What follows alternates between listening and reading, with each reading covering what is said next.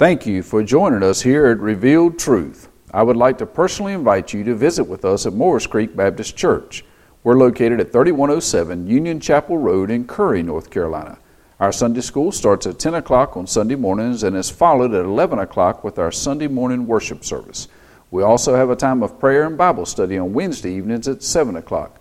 We look forward to seeing you soon.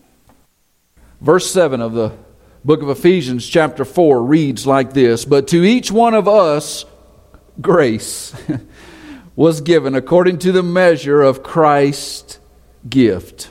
Therefore, he says, when he ascended on high, he led captivity captive and gave gifts to men. Now, this he ascended. What does it mean but that he also first descended into the lower parts of the earth? He who descended is also the one who ascended far above all the heavens that he might fill all things. Father, this morning we have already worshiped you with all of our heart. It never ceases to amaze me how you show up in your power and your might. And this morning, Father, you have stirred my heart beyond belief, but I ask this of you that you settle my emotions, that you focus my attention on that which you have tasked me to do. And that is one of the most awesome opportunities and responsibilities any man has ever been given. It is to proclaim your word. This morning, let your word come alive to your people. Make very little of me, very much of you. This we pray in the name of your precious Son, Jesus Christ. Amen. You may be seated. This morning we're going to pick up where we left off last week. And what a moving service that was. We talked about unity in the body if you remember the first six verses of the book of Ephesians, talked about this worthy walk that culminated in unity. And we talked about last week that the unity in the church, the church being unified, Jesus said in, in John 17 that he desired that we be one as he and Christ, as Christ and God are one uh, perfect in that Trinity. He wanted us to be perfect together, not for our well being, which is one of the, the serendipities of it, but so that the world, when they see the unity built within the church by God, they may realize that Jesus is the Messiah. So, the first thing about the unity of the church is that Jesus would be seen as the Messiah, but then Paul goes on to elaborate on that and says, Let the unity be so that when the world sees us, when they walk into our presence and see that unity, they realize that Jesus is the Messiah, and immediately they realize that their destination is a place called hell. They realize because of the unity of the church that there is this destruction for those who are not part of that church, who are not saved into that church. And it says, Paul says in Philippians that by looking at us, they would realize their destruction, but they would realize our salvation. You want the opportunity to tell your neighbor about Jesus. You want the opportunity to tell a lost and dying world about Jesus. Be one with your brother and sister in Christ through what he did for you upon a cross.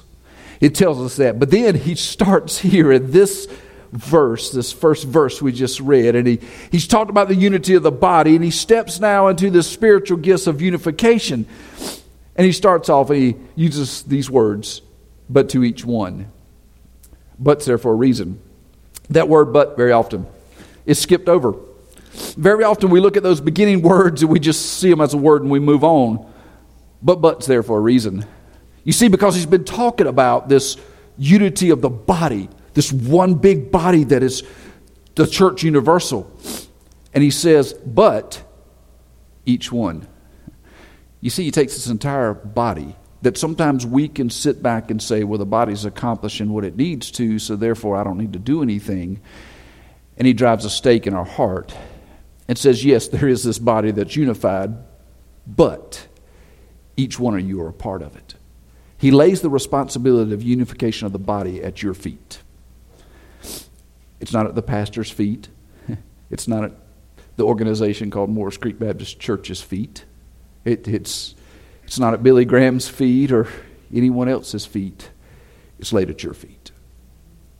You see what he says the church should be unified. He says in verse 7, but to each one. What is this but to each one? It talks about the very last word in that seventh verse, which is this gift. He says, but to each one is given this gift. So now we looked at the whole body, but he says this gift is an individual gift. You see, God gives each believer a gift. Whether you believe it or not, God has given you a gift. He tells us that in the Word. See, no one can say that they're not gifted to accomplish God's will on earth. God has chosen, just as He chose to save you and give you the gift of salvation, at the same time, He chose to gift you to accomplish His will on this earth. If His only purpose was to save you so that you would spend time in heaven, then you don't need to be on earth any longer. See, if salvation was the end of it, we'd all be home. So either you say it is the end, and I'm preaching to a bunch of lost people this morning, or you agree with me that it's not necessarily the end. It is where we wind up, but there is a purpose between our being saved and our getting to heaven in God's presence, and that's to accomplish His will. You see, the phrase, but to each one, is used to take the idea of unity and connect it to the diversity of all the believers. Look around the room. God's a very diverse God. He makes us all look different. For some, He gives beautiful spiked hair like mine. For some, He skipped over when He passed by Greg's house. Cliff didn't laugh because Cliff looks like Greg, in a way. For some, he made very beautiful. I mean, look at Carrie and Johanna. My wife back there, I made sure I mentioned her. I had to go home with her tonight. Look at, look at all the ladies. The guys look around, and I'll be honest with you, I have to repent. I'm somewhat jealous that he spent a little more time working on you ladies and your looks than he did some of us men. Do I get an amen, Mitchell? Uh, but, I mean, you think about it. God is diverse. God makes us with different thoughts, different actions, different skin colors, different languages. He, he gives us hearts that desire different things. He gives us different talents in our daily work. He, God is just very diverse in what He does, even to the point that no two of us have the same fingerprints. You know, they found out in the last few years no two of us have the same voice pattern. They can actually tell who you are through a cell phone by the pattern of your voice. God's diverse in His nature. Even though we see birds, and we call them birds, there's a whole diverse makeup of birds. They all act differently too. Vultures eat the stuff that's run over on the road, while the bluebirds are hunting the worms that are crawling around in the ground, while the woodpecker's poking holes in trees to pull bugs out. They're all birds, but they're all very different. Think about the snowflake. You know, to discover that every snowflake is unique.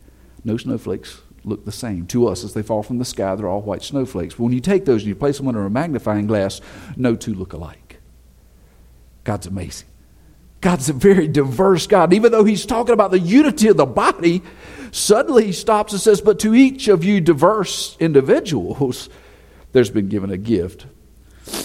You see, each of us look different. Each of us act different. Each of us have different fingerprints, vocal patterns, different likes and desires. But each of us are connected to this body. Each of us are connected. We all have a specific purpose in the body. Just like a human body. You think about it. there are feet, there, there are hands, there are ears and eyes. These are all the outside things.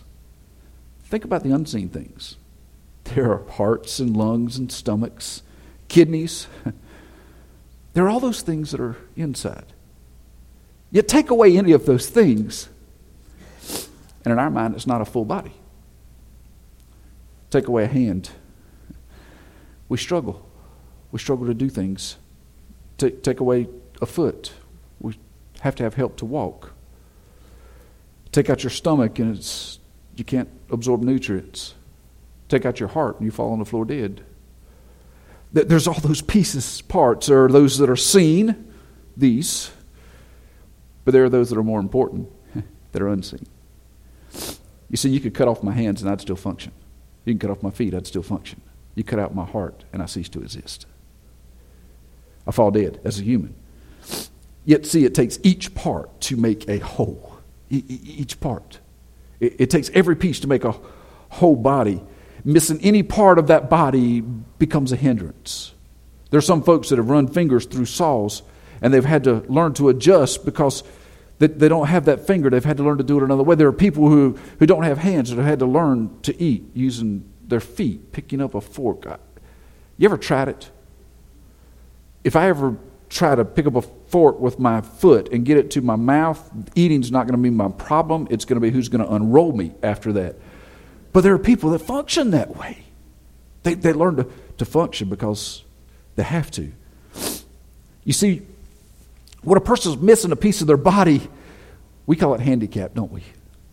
We look at them and say, that person's handicapped. They, they have this handicap, this hindrance in their life. But somehow we have to adjust when that piece is missing. See, if the body of Christ is missing a part, the body of Christ is missing a part, it too must adjust. It too must adjust, or it must limit what it does. Have you ever thought about that? See, God made our body, our physical body. I think it's an example of what we should be as a church, as a spiritual body. Take away any piece of a human body, and you must adjust or limit what you do. Take away a spiritual part of God's body. It too must adjust or limit what it does. Have you ever thought about that as a part of the body? And see, each of you are gifted to be a part, a specific part. See, without spiritual hands, spiritual hands, we can't hold the hurting. Now, can we? See, if we don't have spiritual feet in the church, there's no way this church could go to the lost. See, without a spiritual mouth, there's no way to proclaim the gospel. Without a spiritual heart, the church dies. You see, without the stomach of the church, the church never grows. See, God has chosen to gift us, not for us, but for Him, for His service. Each of us are hand, a foot, an eye, an ear, stomach, a heart. We're each a part of that body. See, each of us is extremely important to God. We've got to realize that each of us is made a part of the body because we are important to God. You are not just a sinner saved by grace. Yes, you are a sinner saved by grace, but you're a sinner saved by God's grace. You're saved by God's gift. You're saved unmerited, unwarranted, undeserved by a precious, holy God. He gave his only son to die on the cross for you. Is there anything else I need to say to make you believe that you are important to God? I'll be honest, you are not that important to me. I would not hang my son upon a cross to save your soul. You know why? Because I'm not God. He hung his son upon a cross to save me. I'm important to God, and so are you. The beauty of it is, he would have done that if there had only been one of you. Do you understand how much God loves you? You see, each gift that He's given to us is just as important as that gift of His Son. Because He loved you so much, He saved you. He loved you so much, He now gifted you to show the world that love. The gifts he gives us are to complete the body of Christ. We're going to go to 1 Corinthians. Go to 1 Corinthians. I'm going to try to do something in 20 minutes that I probably couldn't do locked in a room by myself, but we're going to read the entire chapter of 12 of 1 Corinthians, and I'm going to explain that entire chapter to you in 19 minutes. 19 minutes. So 1 Corinthians chapter 12. Listen quickly, button your seatbelt. Here we go. Verse number 1. Now concerning spiritual gifts, brethren, I do not want you to be ignorant. You know that you were Gentiles carried away to those dumb idols, however you were led. Therefore, I make known to you that no one speaking by the Spirit of God calls Jesus accursed, and no one can say that Jesus is Lord except by the Holy Spirit. There are diversities of gift, but the same Spirit. There are differences of ministries, but the same Lord. And there are diversities of activities, but it is the same God who works all in all. But the manifestation of the Spirit is given to each one of you for the profit of all. For to one is given the word of wisdom through the Spirit, to another the word of knowledge through the same Spirit, to another faith by the same Spirit, to another gift of healings by the same Spirit, to another the working of miracles, to another prophecy, to another discerning spirits, to another different kinds of tongues, to another the interpretations of tongues. But one and the same Spirit works all these things, distributing to each one individually as he wills. For as the body is one and has many members, but all the members of that one body, being many, are one body, so also is Christ. For by one Spirit we were all baptized into one body, whether Jews or Greeks, whether slaves or free, and have all been made to drink of one Spirit. For in the fact the body is not one member, but it's many. If the foot should say, Because I am not a hand, I am not of the body, is it therefore not of the body? And if the ear should say, Because I am not an eye, I am not of the body, is it therefore not of the body? If the whole body were an eye, where would be the hearing? If the whole body were hearing, where would be the smelling? But now, God has set the members, each one of them, in the body just as He pleased. And if they were all one member, where would the body be? And now indeed there are many members, yet one body, and the eye cannot say to the hand, I have no need of you, nor can the head to the feet, I have no need of you. No, much rather, these members of the body, which seem to be weaker, they are necessary. And those members of the body, which we think to be less honorable, on these we bestow the greatest honor. And our unpresentable parts have greater modesty, but our presentable parts have no need. But God composed the body, having given greater honor to that part which lacks it. That there should be no schism in the body, but that the members should have the same care for one another. And if one member suffer, all the members suffer with it. Or if one member is honored, then all the members rejoice. Now, you are the body of Christ and members individually. And God has appointed these in the church first apostles, second prophets, third teachers, after that miracles and gifts of healing, helps, administration, varieties of tongues. Are all apostles? Are all prophets? Are all teachers? Are all workers of miracles? Do all the gifts of healing? Do all speak with tongues? Do all interpret? But earnestly I desire the best gifts, and yet I show you a more excellent way. See, it's important to understand that 1 Corinthians gives us a complete rundown of the spiritual gifts, their unity for diversity, and then their unity and diversity in just one body.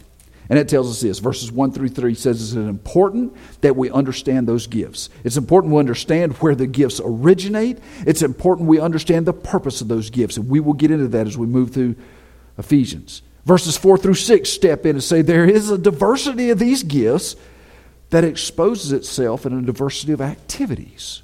So the fact that we have multiple gifts, diversity of gifts, means that we should affect the world around us as well as the body of the church in a diverse way. Not all of us are doing the same things, but we're all working within the same body for one mission. Verse 7 steps in and say, that all of those, all those gifts that we need to understand, and the fact that they're all diverse and doing different things, all of those things come together for one reason. It says, But the manifestation of the Spirit is given to each one for the profit of all. See, each of you are gifted, put into the body with that gift for the profit of everybody in the body. So to sit back and say, I know I've been given a talent or a gift, but you know what? I just don't want to use it. I think I'm too old or I'm too busy or I'm too whatever is selfish. Because if you choose not to use your gift, you could be affecting my walk. If you look at God and say, I know you gifted me for it, but I don't have time for it today, you're affecting the person sitting next to you in the pew. You see, the lack of obedience on your behalf to use the gift that a gracious God has put upon your life is a slap in the face to a God who said the body should be unified. You want to hurt the body? Sit on your gift. Didn't mean to stop there, sorry. Verse 8. Verse 8 goes on to say this. It says, uh, For to each of us is given this word of wisdom through the Spirit. We should realize that it's not coming from the mouth of a preacher that we have these, these gifts. It's not coming from the mouth of a preacher that each should be used for the benefit of the body. It's the wisdom and the knowledge of, through the Spirit of the Word that should tell you and convict you to use that talent. It says that you're going to have this wisdom and knowledge as a gift. Verse 9 says you're going to have faith and healing. Verse 10 says some are going to have miracles, prophecy, discerning tongues, and interpretation of those tongues. Verse 11 says that all this is done by the Holy Spirit and it's done at God's will. It says, but one and the same Spirit works all these things, distributing to each one individually as he wills. It's at this point that a question must arose within the church.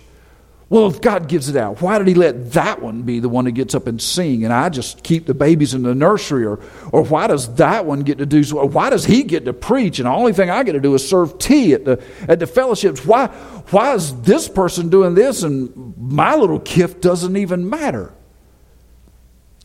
Paul decides to address that when he says there in verse 12, the human body is made up of many parts as compared to the body of Christ, which is also made up of many parts. He moves into 13, reminds us that this body was all created by God and we were all baptized into one baptism, one Holy Spirit, all put in unity together. So all of it was accomplished by God. It's, it's all put together and fitted together nicely by God. He goes on to verse 14 and he says, And even though we're diverse crowd, we're diverse in our gifts we're diverse in our likes and wants and desires. We're still one body. He says, even though each of us have something that we feel like needs to be done and we're gifted to do, and it may be different than anybody else's, and it is, they're all unique. Even though that all those things are unique, it still makes up this one body. Notice how he keeps coming back to that, reminding us? It's because we're hard headed said, if I want you to know something, I tell you what I want you to know. I teach you about it. I tell you what I want you to know again. I teach you about it one more time, and I tell you a third time, and maybe you'll remember a third of what I said to you. That's the way you teach. You tell somebody three times. Any teacher in the room will remind you it's repetition that makes us learn. Exactly what Paul's doing. He said over and over and over again, we're one body, we're one body, we're one body. In 15 to 21, he makes the case. 15 to 21, the case is made that each body part is important and necessary. He uses stuff like if the hand was complaining about not being this, if the, if the ear said he wasn't eye, and then he says, What if? What if we got our way? What if we got our way and all of us were the eyes? What would the body do? What if we all got our way and we were all the mouth? What would the body do?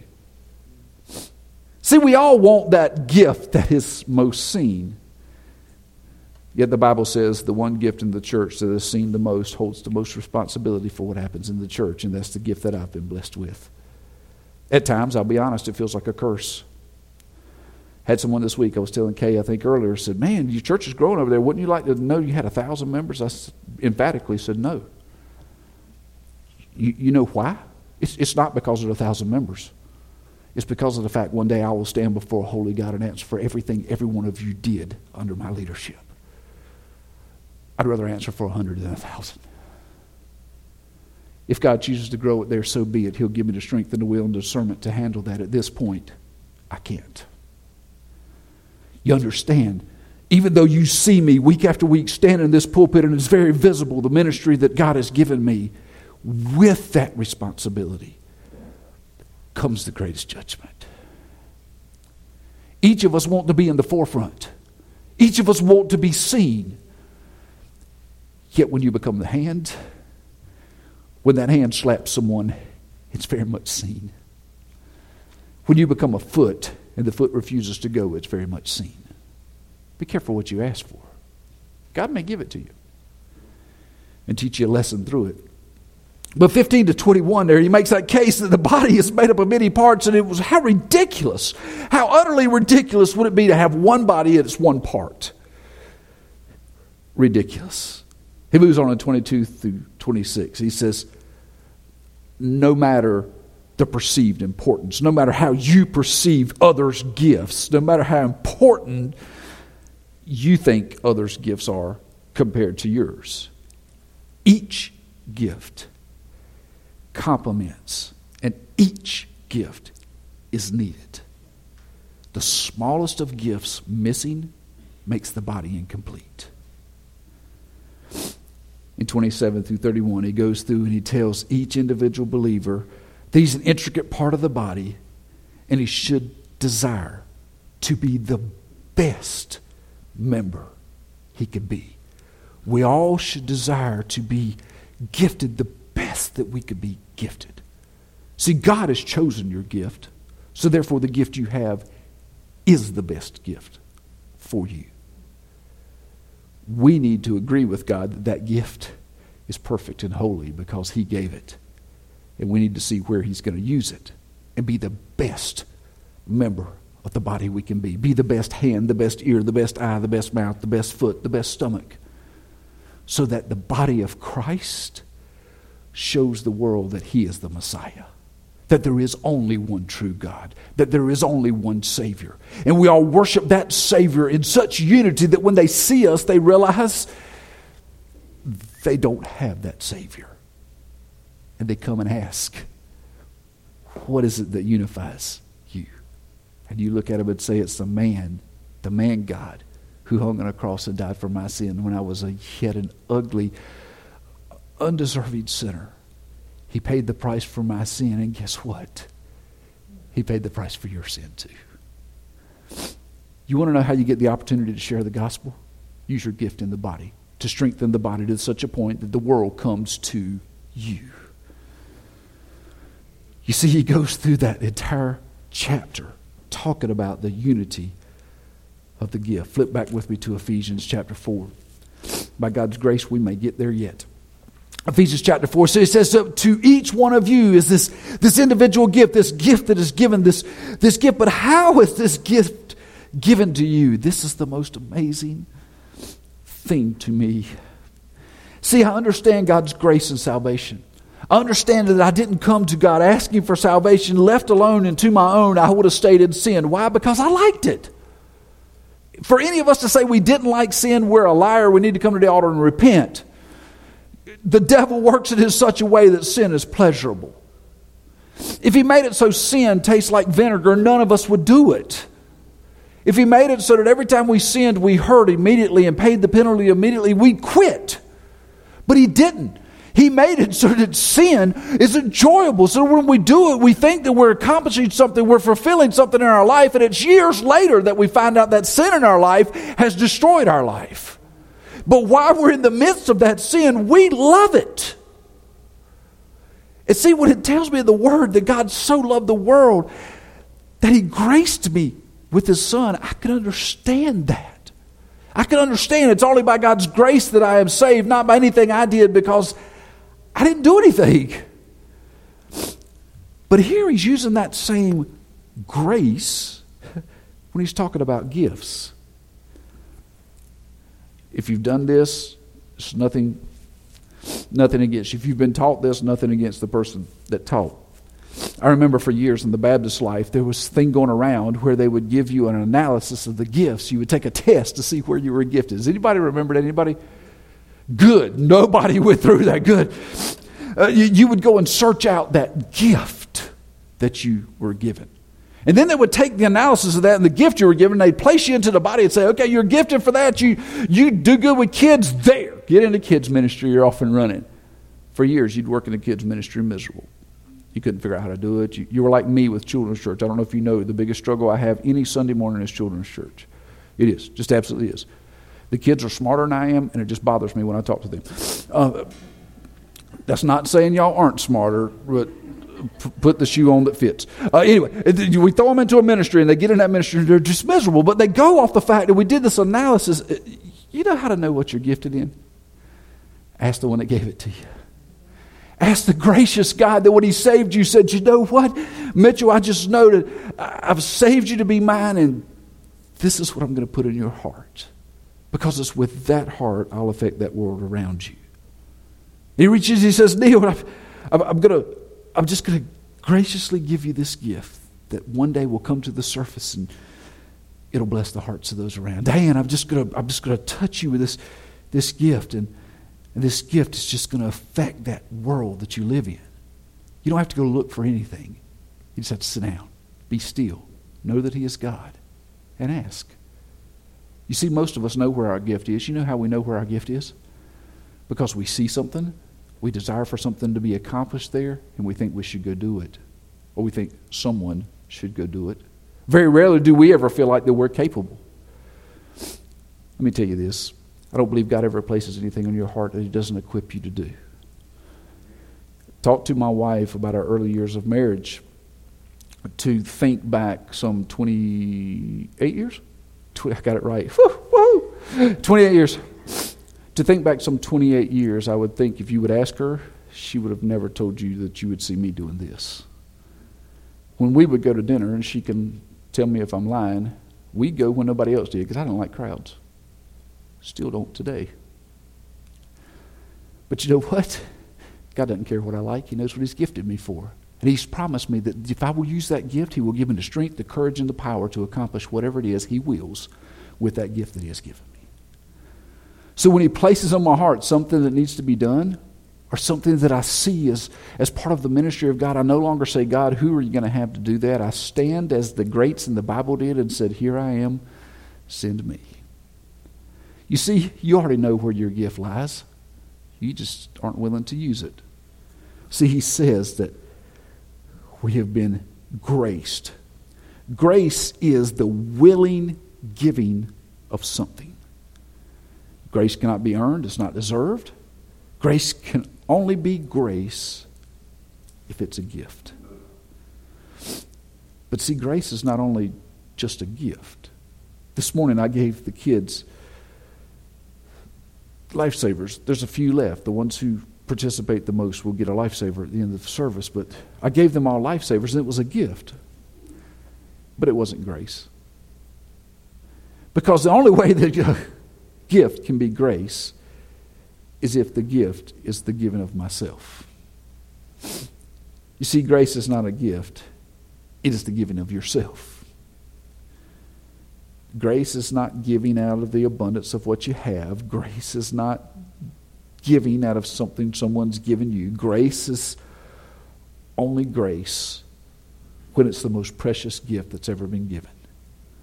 And that's you. The grace of God can be looked at as a self donation, as a self giving.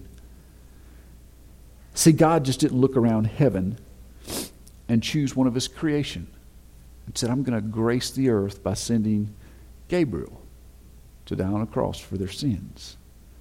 He didn't look around heaven and said, I'm going to pick this cherubim. I'm going to send this cherubim down to earth to die for their sins. No, God looked around heaven and he said, I'm going to grace those sinners by sending myself. And he chose the third person of the Trinity, his son, to grace you.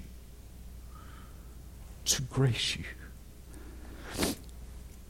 You see, God is gracious to us because of who He is, not who we are. God's grace flows out of His holiness, out of His love for us. The gospel is best defined in one word grace. You see, the, God, the gospel is the good news of God's grace to sinful man. Grace is God's self motivated, self generated, sovereign act of the giving of Himself. The most incomprehensible and awesome truth of the gospel is that God would give Himself for me. When I think of the gospel, why? would he do that? I made a list of some things I could think of this morning that he gives me. He gives me his salvation. He gives me his kingdom. He gives me his inheritance. He gives me his spirit. He gives me his throne. He gives me his wisdom. He gives me his love. He gives me his power. He gives me his peace. He gives me his glory. As a matter of fact, he said in Ephesians chapter 1, verse 3, it said, Blessed be the God and Father of our Lord Jesus Christ, who has blessed us with every spiritual blessing in the heavenly places of Christ. What has God graced me with? Everything. All the heavenly spiritual blessings. He has graced me with that. And it tells us there in the last part of that seventh verse, and I'll be quick. It says, But to each one of us grace was given. How? According to the measure of Christ's gift. According to the measure of Christ's gift. I think about this verse, and I hope it just popped in my head the right way. Romans chapter 12.